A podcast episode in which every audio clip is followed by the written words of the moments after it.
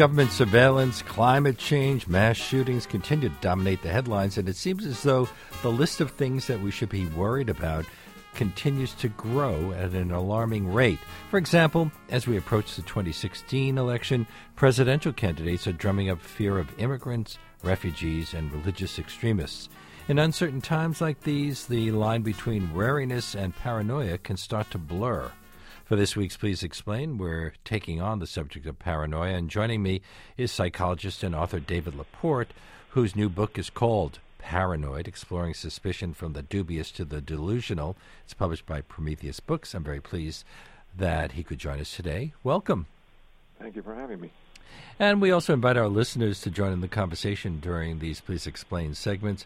You can give us a call at 212 433 9692 Write to us on our show page at wnyc.org or on Facebook or Twitter, where our handle is at Leonard Lopate. David, um, ha- have we come to use the word paranoia rather loosely? Um, in her op ed column in yesterday's New York Times, Gail Collins wrote that the tone of Tuesday's presidential debate following Chris Christie's claim that America has been betrayed might be described as bellicose paranoia. Yeah, I, I think so. I think that in a sense the word paranoia has become a little bit like the word depression. So someone has a bad day and we say, "Oh, you're depressed today." Well, uh, you're sad, but you're probably not depressed. That's a clinical term, and I think the same thing applies for for paranoia. So I think we are starting to throw this word around much like we do depression. Um, but I think it's. Uh, I, I don't think we can argue that. I, I, I agree that uh, there is this level of suspiciousness and concern that is uh, permeating our current environment. Well, isn't uh, suspicion, if we don't want to call it paranoia, because paranoia should be clinical paranoia, isn't that uh, to something that to some degree affects everyone? Absolutely. So, and I assume there's an evolutionary reason. Yes. It, it's a normal emotion, it, um, it, and it's an important one because suspicion and the ability to be suspicious in certain situations is going to keep you alive. Um, so, not trusting everybody will mean that you won't be taken advantage of. And so, in a sense, it's it's a little bit like sadness. Sadness, uh, while both suspicion and and sadness are unfortunate feelings, um, but they're they're normal feelings that we have. And it's only when we sort of cross the line or get extreme that we start talking about clinical conditions like depression or paranoia. What kinds of people might be especially susceptible to paranoia? You know, it's an equal opportunity um, uh, kind of condition. So um, uh, certainly um, uh, people of color um, uh, because, in a sense, they have uh, experienced um, uh, situations, and certainly our, our, our you know, recent uh, events that have occurred in the news have supported this, that they have been the targets of um, harassment, um, mistrust by others, and in turn, they are mistrustful, in particular of uh, you know the police and, and authorities. So, uh, a second group are, are actually immigrants. Uh, immigrants are much more likely to suffer from uh, increased suspiciousness and paranoia than are uh, other individuals. And then, uh, you know, then when you get past those kinds of groups, really uh, probably genetic factors and family background factors. Um, you know, if you grow up in a home where uh, you know you couldn't trust the neighbors and you always have to carry a gun and so forth, it's probably not surprising that you're going to turn out to be a little bit on the suspicious or paranoid side as well. You're right that someone with paranoia is like a good crime novel detective. Yeah, there, there, you know, there's always clues everywhere. And what's interesting is that probably the, the changes in the brain that occur with people that have paranoia make events that would otherwise be, you know, kind of innocuous. Uh, suddenly they take on great meaning. So, you know, a pack of cigarettes left on, on a tabletop suddenly has great meaning to someone who is paranoid, in part because that's the way their brain is wired to see it, whereas the rest of us simply see it as a pack of cigarettes on on the table. Now, uh, there's a delusional paranoia, which goes a little further. What are some of the common traits of that? And that can take various forms, and, and those are certainly much more rare. But um, you know, when it when it gets related to violence, they're they're still as important. And so, in delusional violence, uh, delusional paranoia, what we're really talking about is is something that we generally believe is not possible. Uh, or not very likely. So it is not very likely that the CIA is going to target one specific individual and beam uh, X-rays into that person's brain. That's just probably just not going to happen, even if it is technologically possible. So, uh, um, and delusional paranoia can take a variety of different forms. So, uh, delusional jealousy is a kind of a form of, of that as well. Um, and there's there's more rare forms. There are beliefs that other people have been substituted by imposters, and and they're plotting against somebody. Do they tend to sometimes uh, get together? I remember many years ago, uh, a couple handed out a uh, some mimeograph sheets in which they talked about how they everything was being done to them. Their house had been bugged. Uh, their brains were being scanned, um, and they had been and it had been sold. And it, pretty much every show on Broadway had been based on some part of their life. Mm. But they seem to be um, abetting each other in their paranoid fantasies. Absolutely. In fact, there's a condition called folie à deux, which means madness of two. That that's just that. Um, it is where two people who are close in proximity, usually family members, come to share the same um, delusional belief. And in fact, there are case studies of entire families um, um, experiencing this. But in a sense, one reinforces the the um, paranoia in the other, and it just kind of ratchets itself up. Is this uh, a form of schizophrenia? Because we also hear the phrase paranoid schizophrenia. No, it's not. Uh, in in this schizophrenia, we really view that as a as a brain disorder, um, and within schizophrenia, very commonly you do see paranoia, and that's the interesting thing about paranoia is that it's not restricted to these really severe conditions like um, you know schizophrenia. You find paranoia in a wide variety of conditions. So many substance abusers, alcoholics, uh, amphetamine abusers, people with Alzheimer's, um, a wide variety of conditions will suffer from um, paranoia. In fact, when you look at people who are treated for psychological problems, fully 40% of them will ex- um, exhibit some um, uh, form of paranoia. When someone has extreme paranoia, are their symptoms episodic? Uh, does it come in waves, or are they always experiencing baseline symptoms? Yeah, I think it's the latter. Um, while, as with any illness, there you know there are uh, peaks and valleys as far as the symptoms are concerned. Generally speaking, um, people who are um, uh, feeling um, paranoid will uh, will continue to do so. There, I actually did some uh, a study in Switzerland once in which they um, they found that between four to nine percent of people they asked, um, you know, really said things like, "Yeah, I, you know, people are out to get me." And then they followed them for the next 20 years, and what they found was that, that, that it, it remained quite stable. So I think we're we're all born with some level of suspiciousness that is um, trained by our family and our early experiences, and um, it, it tends to remain that way. I'm speaking with David J. LaPorte, a professor of psychology and director of clinical training in the clinical psychology doctoral program at Indiana University at Pennsylvania. His latest book is called Paranoid Exploring Suspicion from the Dubious to the Delusional. And uh, it is what we're discussing today on today's Please Explain. His book is published by Prometheus Books. This is WNYC, WNYC.org.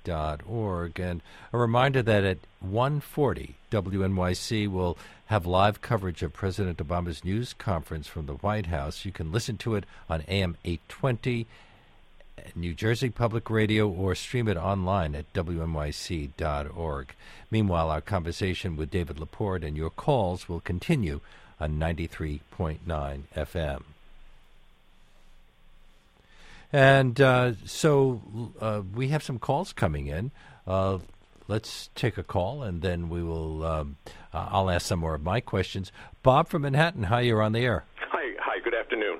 Um, it, it, seemed to me I was listening earlier, and you mentioned that we, you know, the, the incident about putting the wrong relationship to, let's say, a, a symbolic thing like a, a pack of cigarettes on a table. And it occurred to me that human beings are very talented at pattern recognitions and are always striving very hard to find patterns and things linking up. That we also see false patterns all the time. Um, you know that uh, that's it's it's almost a byproduct of struggling to make sense of the world. Absolutely right, and you you hit a key here, which is that's the brain's function. The brain's function is to look at the environment, make sense of it in a way that helps us survive.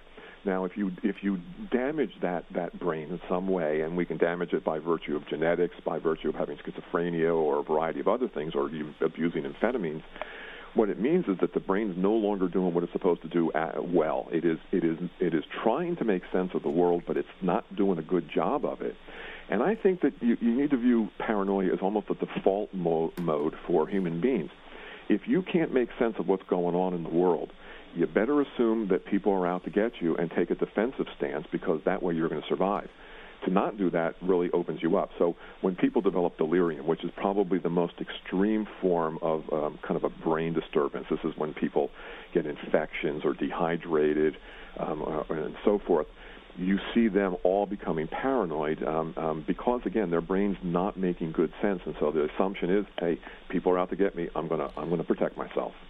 Thank you for calling us bob. Thank you. So would somebody who has shown no signs of paranoia start uh, cha- developing paranoia over time it, is there it something that might happen. trigger it yeah, it, it, that's there's, there's factors that certainly can happen. Um, uh, illnesses, again, I mentioned delirium is a very, very common source of this. Um, it's also um, uh, we also see and this is a little bit more rare, but we see individuals, mostly females, who um, when they reach middle age um, and are postmenopausal, many of them will develop a kind of late onset schizophrenia that is characterized by um, paranoia. It's probably related to reductions in their estrogen levels, as estrogen tends to be kind of protective of those kinds of things. Well, we see schizophrenia often develop in uh, late teens and early 20s as the brain changes. Exactly. Is, is this a, a time when paranoia suddenly shows up in many people? Yes, exactly. That for for for well, in particular within schizophrenia, the evidence suggests that, that paranoia can develop in, in children, or that they can become uh, increasingly suspicious, and that one can develop this um, pretty much throughout the lifespan. Um, but within the context of schizophrenia, you're absolutely right. This is really a young person's um, uh, condition, and very frequently we see paranoia emerge within that. Is there a way to treat clinical paranoia? I believe so. You, mentioned earlier kind of the delusional form, and so that would be the, the, the most uh, severe form of it. And, and we're probably not as, as good at treating something like that. Um, but when you get to lower levels of paranoia, things like paranoid personality disorder, um, it's probably the case that we can we can uh, treat this effectively with psychotherapy uh, or psychotherapy with some uh, medication added on. The problem is is that we really have not studied paranoia very well. Can so brain scans reveal anything about it? An MRI uh, with somebody who's going through a paranoid fantasy? There have been very few studies, and none of them are conclusive that have that have, in a sense, shown us a circuit or, or something in the brain that we might target um, where paranoia lives, so to speak. So damage to a wide variety of structures in the brain seems to result in, in paranoia. Uh, I'd imagine it's also challenging to find research subjects. People don't want to, to say, I'm paranoid.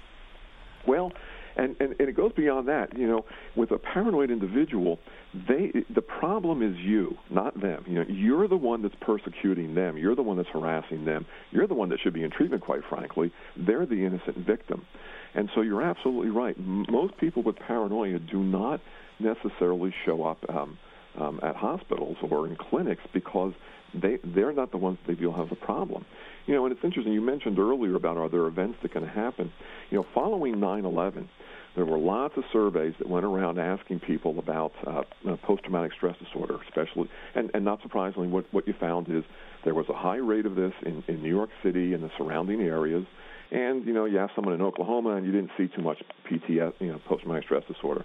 No one asked about paranoia. I, I did a, a study with a couple of my students a few years ago where we basically just called hospitals throughout the country and said, "Hey, did you see increases in, in patients with paranoia after 9/11?" And not surprisingly, we found increases in, in New York City area um, um, and in other areas in the East Coast relative to the rest of the country. And the importance of that is that I would imagine that that also follows mass shootings and uh, an awareness of uh, a rise in gun sales in your area.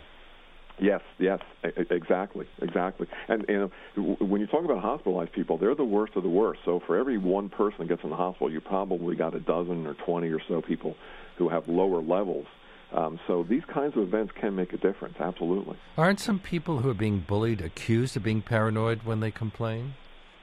Well, that's and that's a, there's always that that whole uh, you know even paranoids have enemies kind of mm-hmm. uh, um, kind of issue. Um, and uh, you know, the literature on bullying is an interesting one that's just emerging. It's a hot topic in psychology these days, and I don't think we have good studies that really indicate whether, if you have been bullied, it will result in uh, uh, paranoia um, later on. What about drugs? People will often say, well, you smoke marijuana and you start feeling paranoid. Yeah, and and and, and that, that's that's an important issue. So uh, there's lots of evidence to suggest that if you start using um, um, uh, cannabis, especially at a young age, it does increase your risk for developing uh, psychotic kinds of things like paranoia. So you know these the states that have legalized this, it's going to be very interesting to see what happens in the next 10 years or so. Um, with rates of paranoia. Do all psychotropic drugs uh, induce paranoia on some level, or can they? Um, potentially, all drugs of any sort can, only to the extent that they cause delirium. But there are certain drugs that clearly do. Uh, amphetamines and cocaine are notorious, in part because we know that they cause the changes in the brain chemistry that are associated with paranoia. So those drugs in particular, and then when you get past that, you have drugs like ketamine um, and PCP can also um, uh, uh, you know, cause paranoia. My guest is David J. LaPorte who is a professor of psychology and director of clinical training in the clinical psychology doctoral program at Indiana University in Pennsylvania. His book, Paranoid Exploring Suspicion from the Dubious to the Delusional, I'm assuming this uh, comes out of your own experiences as a doctor. Do you see a lot of paranoid patients? I, I, do, and it's it's interesting. I don't have a practice that specializes in paranoia, but I see a lot of patients that have dementia or other kinds of clinical conditions, and it's very very common. And the book is published by Prometheus Books. We will take a little break now, and when we come back, we'll be taking your calls. Our number here is 212 433 9692. You can write to us on our show page at wnyc.org or on Facebook or Twitter, where our handle is at Leonard Lopate.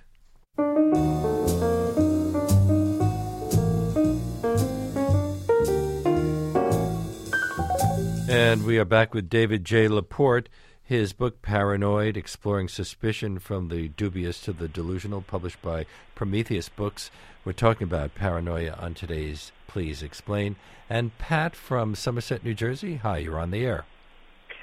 Hi, Leonard. Thanks for taking my call. This is a great, uh, a great guest to have. Very helpful information. I am interested in um, knowing if, uh, with dementia and some other uh, brain problems that develop, particularly in the elderly, the opposite to paranoia does occur. Um, with um, instead of being uh, too fearful of of others, to be too trusting of others, and whether that is uh, one of the factors that's allowing uh, scammers to um, to defraud the elderly, call up and say, uh, "You've won Publishers Clearinghouse. Send me uh, five thousand uh, dollars as pre-taxes, uh, so you'll get your two million dollar check." Type of scams. Yes, you're, you're right. And I think part of the problem with dementia, of course, is that it, can affect different brain regions in different ways. And so you're absolutely right. And one of the brain regions that it can affect is the frontal part of the brain, the frontal lobes. And, and that part of the brain is responsible for making decisions, and for evaluating information, and so forth. And, you're out, and, and as a result of that, yes, they can be taken advantage of, in part because their brain really does not process the information well enough to alert them that this is something that they should be suspicious of. Hmm. Okay. Thank you for your call. Susanna from Westfield, New Jersey. You're on the air. Hi. Uh, my mother is 82 years old, and she has Alzheimer's. And this past spring and summer, she developed a severe, severe paranoia. Um, she was convinced that the cleaning woman was stealing things from her, but of course it was her poor memory that was misplacing them. And ultimately, I had to have her hospitalized for 11 days in a geriatric psychiatric unit. Um, we tried four different antipsychotic medications, and we finally hit on one that significantly helped. She's about 90% less paranoid than she was before. Um, but what I thought was really remarkable was how you could not reason with her. She thought that a set of keys she had found that had a little label that said file cabinet for her file cabinet key had been made by the cleaning woman by contacting the lock maker of the file cabinet, et cetera, et cetera. And when I tried to explain to her that uh, that was my handwriting on the label that I had made the copies of the keys uh, for the file cabinet, she just said, "Well, that's your version of the story." So it was really a remarkable experience in watching someone I, I loved and respected become completely and totally irrational and yet be hyper rational in their ability to rationalize how something happened. Yeah, and, and, and how, how creative they can be in piecing together um, little bits of information that otherwise are not connected in any way, but for them is absolutely crystal clear. And and you know part of the problem, of course, is that the degree to which you disagree with them, the degree to which you keep saying no, it's this, it's not that, then suddenly you become part of the conspiracy. So it's not just the cleaning lady now, but you must be in on this as well, since you don't believe her, and since you seem to be so insistent that it's not the cleaning lady. Um, and and you're absolutely right. There's one of the, the the major aspects about paranoia is that they really do lack insight into this. They do not see how this can be manufactured by their brain. Um, and, um, and and part of what's characteristic then is that they don't entertain al- alternate explanations, and that's why reasoning often just does not work. But she also would have was suggesting that her daughter was in conspiracy with the cleaning lady. Uh, are people who are engaged in serious conspiratorial thinking being paranoid on some level? I think so, um, and this is an, a very interesting area. Um, but um, I, I believe that you will find that people who do believe in conspiracies, generally speaking, have a stance towards others that is is, is suspicious, that is mistrusting, and so forth. And of course, there's a very thin line here because you know, uh, 15 years ago, if you said, you know, I think the NSA is spying on me, you know, we would have been labeled paranoid. And of course, now we would say that you were prescient as a result of, uh, of believing that. And so, the degree to which we need to be wary about what the government or others are doing versus being overly suspicious is, is a thin line indeed. And unfortunately, we don't have good psychological studies of people who are conspiracy theorists. Let's take another call. Uh, Mary Beth, hi, you're on the air.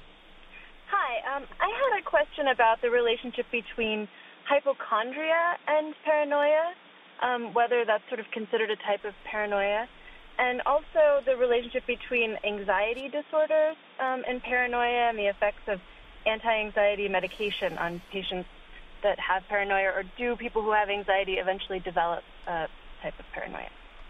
Well, dealing with the hypochondri- uh, hypochondriasis first, really there's no relationship there. These are people that are, are just really very much focused on um, their bodies and their bodies breaking down and they're in ill health despite reassurances. Now, if they believe that the physician is not telling them something that they're that they're hiding something from them or that someone has poisoned them and that that's why they feel ill okay then maybe we're talking about paranoia but otherwise they're not related now the issue of anxiety is a little bit more complex because if you put yourself in a paranoid shoes, if you really believe that everybody was talking behind your back or out to get you and plotting against you, you'd, you'd be pretty anxious. It would be a very uh, uh, uncomfortable thing, and that's what, what most people with paranoia experience anxiety.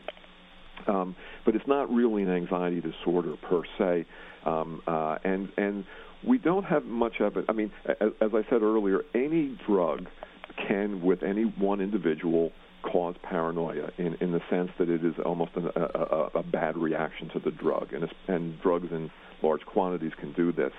But I don't know that we have any evidence that the anti-anxiety drugs themselves, generally speaking, will, can cause um, uh, paranoia. But by the same token, it, that none of those drugs really also reduce um, paranoia. Even if they do reduce anxiety, the person still is going to be overly suspicious. Has it been determined that people who are involved in mass shootings and bombings, like Jared Loughner or John DuPont or Adam Lanza, all suffered from various forms of paranoid delusions?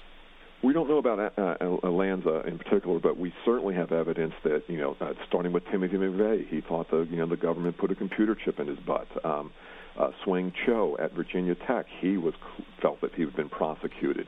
Jared Loughner, you mentioned, absolutely. Um, uh, I think the latest big one was um, Aaron Alexis, the uh, uh, Washington Naval Yard uh, guy who killed 12, and he he was he was going from hotel room to hotel room because he felt that the government was beaming in ultra low frequency microwave attacks against him. What about religious leaders who predict an apocalyptic date? Uh, yeah, they're they're they're an interesting lot. Um, are, are they paranoid? I, you know, not sure. And you know, you can have a delusion that's not paranoia. So you can believe, uh, for example, that um, uh, somebody is in, in in love with you. That you know, I believe that Angelina Jolie is passionately in love with me. Uh, and you that's do? not really paranoia, but that's a, it may be a delusion, unless she is. In which case, you know, give her my number, please. Jonathan from Long Island, hi, you're on the air. Really interesting subject. Uh, I'm curious about, you know, I've only really experienced paranoia when I felt sort of guilty about something, and it sort of induced paranoid, more general paranoid feelings. And also, I'm curious in like the association between like uh, narcissism and paranoia. Well, there is kind of a narcissism uh, involved with paranoia because if you are being singled out for persecution, then there must be something pretty special about you. So there is there is that kind of aspect to it. Um, the issue about guilt is an interesting one, and I, and I hadn't, uh, quite frankly, considered um, uh, that. And I don't know that there's evidence uh, uh, that um, uh, that you know feelings of guilt can, in some sense, result in feelings of suspiciousness and paranoia. Let's take another call. Bob from Brooklyn. Hi, you're on the air. Yes. Hi. Can you hear me? Yes. Well, I'd like to ask a little bit and tell a little bit. Uh, I was once involved in a case where people changed and reconstructed their wills based on paranoid delusions and the cutting their family out of the will. And it went to court and it was successfully tried. The judge wanted try it all the way out. He felt it might be the only will ever overturned in 100 years in that county. But it paid really to make a settlement. So, what can you say about these types of cases? Uh, the meanings to families, because it's not it's not an isolated incident. Uh, of course, these, these people slowly uh, added each family member to their what the analysts used to call the pseudo community. And uh, you know, I think it's something that affects families uh, quite regularly, and uh, you know, and you, it can be if you make a will under duress, and we could consider paranoia, a delusional disorder with paranoia, a type of duress. Then you know, what do you know about other cases and and this situation? Yeah, you're you're right. Now, most often when this happens, it usually happens within the context of of dementia, like Alzheimer's. So, like the previous um, um, uh, caller, you know, you get someone who's starting to develop dementia and they're losing things and not remembering, and so they start to become paranoid, and then they start to change the will because their family's stealing from them. Um, that's actually a fairly easy one to deal with because it's easy to demonstrate that someone has you know, Alzheimer's. You, you know, you have someone tested and, and they can prove that. Now, when you start getting the more rare kinds of conditions in, in which people are just becoming purely paranoid, they don't have any memory deficits or any other kinds of problems, then it becomes a little bit tougher. Fortunately, those are really, um, you know, they're they're they're relatively rare. Um, generally speaking, if someone's paranoid, they've probably been paranoid a good portion of their life, and it is somewhat rare for someone to develop it um, uh, kind of spontaneously later in life. Uh, there are the exceptions. I mentioned um, older women can tend to, uh, middle, you know, 50-year-old women or so can can can do this as well. Although again, they they tend to remain relatively rare. We have talked a, a lot on the show about concerns about uh, how much we can be surveilled these days. Almost everyone has a smartphone, um, and uh, supposedly, uh, if government wants to, they can, or, or, the telephone company, they can tell where we are and what we're saying and who we're speaking with. Um, is that leading to a different kind of sense of, of paranoia or threat, anyway? I think I think it's it's part of a number of background factors, all of which contr- elevate our levels of suspiciousness and result in increased paranoia. So, you have that. You have computer hackers. You have you know omnipresent security cameras. You have license plate readers and dr- and drones, and the threat of uh, of terrorism and so forth.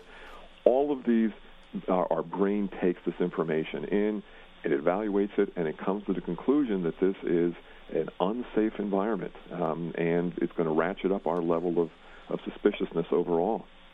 Robert from the Upper West Side. Hi, you're on there. Uh, yeah, hi. Um, can you hear me? Yes. Thank you for taking my call. A quick question. I, I, I hear that you've discussed um, marijuana, prescription drugs, um, and I'm wondering if uh, alcohol is a potentiator uh, for, for paranoia certainly it can be. Alcohol tends to take an interesting form. Alcohol tends to produce what is often referred to as alcoholic jealousy. And um, uh, and and what that is basically is that the alcoholic comes to believe that their spouse has been uh, unfaithful to them, uh, and this takes on the form of almost a classic paranoid delusion that you know you can argue with them, you can present all the evidence, and they are firmly convinced that their spouse is, um, uh, you know, is, is, unfaithful. Now, does it does it tend to result in other forms of paranoia? People are plotting against them. You know, CIA is monitoring those kinds of things. No, it doesn't. It doesn't tend to do that. Now, are we going through a period where uh, we're seeing more paranoia of one sort or another. Uh, we've had it in the past with Thank the you. internment of the, the Japanese, for example, uh, during World War II. Uh, there was a certain amount of paranoia following Pearl Harbor. But uh, today, with Paris and all the other things, and the uh, the arguments over whether we should allow any Muslim immigrants into this country, uh, are we uh, experiencing a kind of a, a national paranoia? I, I think so, and I think what it is is that it's you know we're taking this information in, and and you can kind of move up the, the spectrum. So, you know, we we become cautious, and then we become guarded, and then we become wary, and then we become mistrustful and suspicious, and eventually paranoid. And it, I think it depends on where your boat is floated to begin with. So, if you are generally speaking a guarded, mistrustful kind of person, and now you see these kinds of terrorist attacks and so forth, now you're starting to become more suspicious and, and paranoid. So the, the, the higher up you are in that spectrum to begin with, the more likely it is you're going to get pushed above the level into paranoia.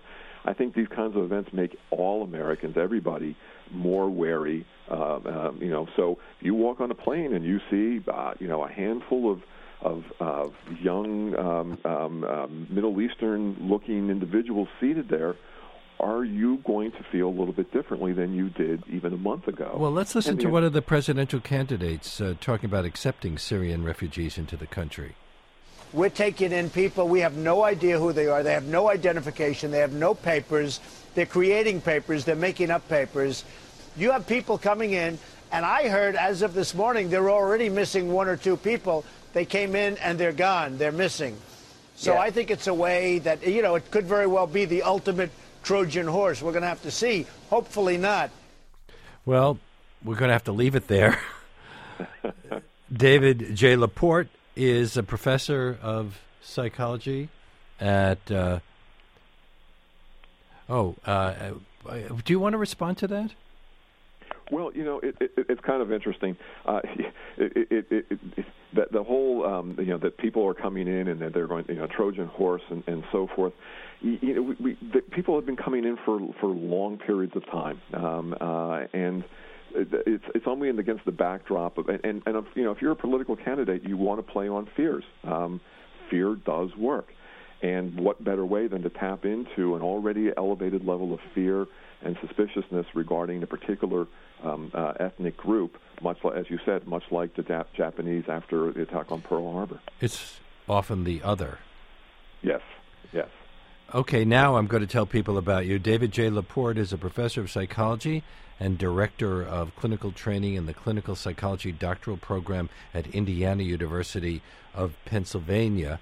And his book is Paranoid Exploring Suspicion from the Dubious to the Delusional, with a little uh, parenthetical at the top says, No, this book is not about you, although it might be.